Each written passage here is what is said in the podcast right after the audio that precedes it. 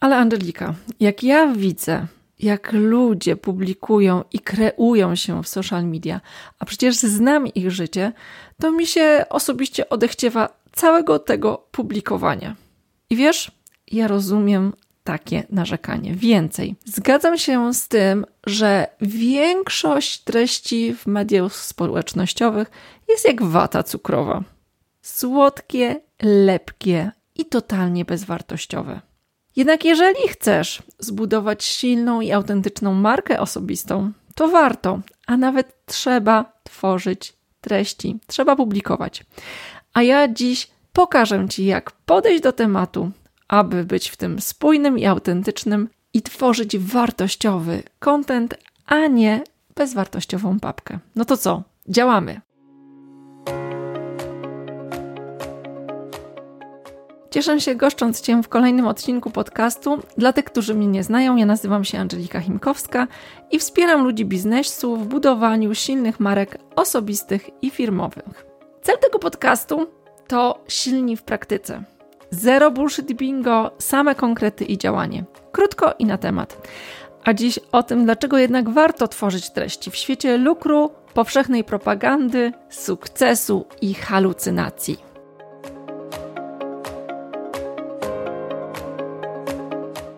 Powiem jak jest i od razu. I pardon my French, my friend, ale sama mam dość jednorożców żygających tęczą i srających brokatem, szczególnie na LinkedInie.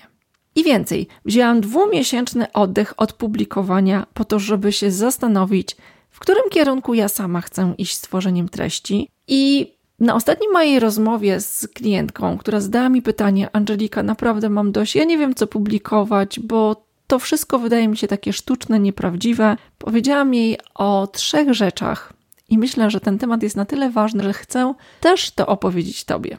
I myśląc o tym, chcę od razu powiedzieć: nie znam przykładu osoby, marki osobistej, silnej marki osobistej, która by stworzyła, zbudowała swoją widoczność, dawała wartość i miała realny wpływ na swoich odbiorców bez publikowania. Mówiąc krótko, jeżeli chcesz mieć silną markę osobistą, musisz publikować. I tutaj widzę pewne rozdwojenie, bo mam wrażenie, że większość z nas gdzieś jest w rozkroku pomiędzy dwoma postawami. Chcielibyśmy być mądrzy i pracowici jak Olga Tokarczuk ale jednocześnie nie zaszkodziłoby, gdybyśmy mieli zasięgi i liczbę fanów równą Blanki Lipińskiej.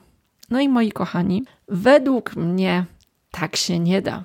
No może się da, ale ja nie słyszałam o takim przypadku i ze strategicznego punktu widzenia mogę przypuszczać i niemal być pewna, że prawdopodobnie jeżeli będziesz tworzyć wartościowy content, dawać merytoryczną wartość, nie będzie to się cieszyło tak dużym powodzeniem jak twórczość Blanki Lipińskiej. Prawdopodobnie grupa odbiorców będzie mniejsza.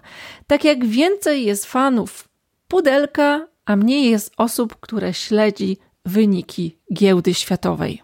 Aby opowiedzieć Ci o dwóch kolejnych rzeczach, musi wjechać osobista historia. I mam pozwolenie osoby, która mi o tym opowiedziała, żeby przytoczyć, kim jest i jak to w ogóle było. A mowa o Tomku Kamelu. Spotkaliśmy się z Tomkiem w maju tego roku w kawiarni w Konstancinie na rozmowę o LinkedInie, o publikowaniu, treściach. Poznaliśmy się generalnie na LinkedInie. I ponieważ Tomek okazał się, nie znałam Tomka wcześniej, i okazał się naprawdę bardzo fajnym, dobrym, mądrym człowiekiem, zadałam mu jako starszemu koledze pytanie. I mówię, Tomek, wiesz co, ja momentami tracę motywację do dalszego działania, bo tak naprawdę bardzo czuję się wdzięczna i szczęśliwa i uważam, że wszystko mam.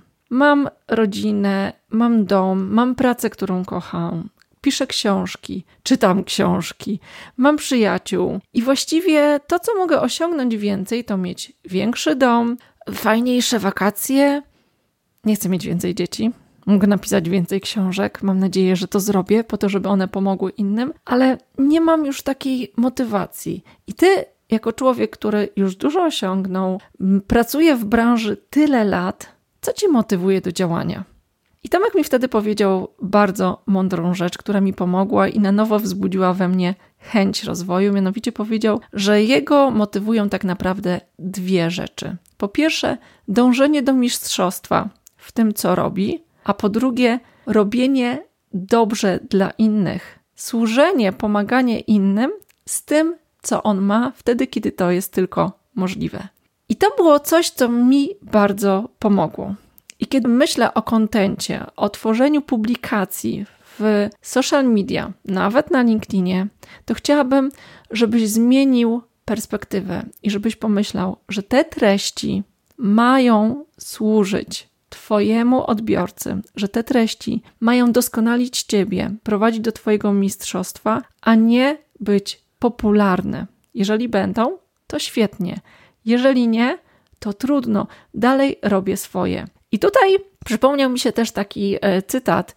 Martin Luther King powiedział, że nie każdy może być sławny, ale każdy może być wielki, bo o wielkości decyduje Twoje zdeterminowanie w służeniu sprawie, która jest dla Ciebie najważniejsza. Dlatego nie patrz na jednorożce, skup się na swoim odbiorcy, któremu służy Twoja marka osobista i działaj.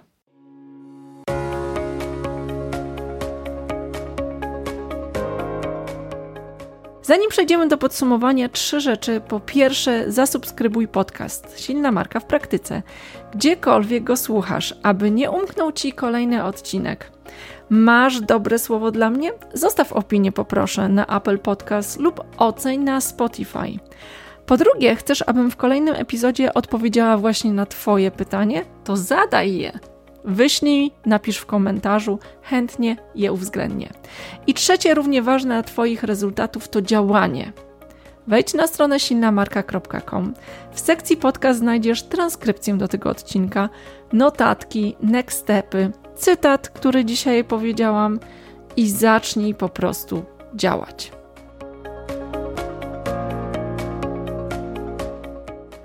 Podsumowując, jeżeli zależy Ci na silnej marce osobistej, to traktuj publikowanie jako formę służenia swojemu odbiorcy. Nie skupiaj się na otoczeniu, nie skupiaj się na jednorożcach. Karm wartościową treścią, a nie cukrem i pudrem.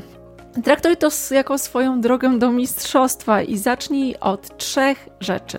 Wybierz właściwy temat, doskonal się w swoim fachu i rób dobrze dla innych. Wspieraj innych w ich w rozwoju. Dawaj to, co masz najlepszego. Z pewnością nie powiesz mi po dzisiejszym odcinku, że nie masz co robić. No to co? Do dzieła. Silni w praktyce to nasz cel.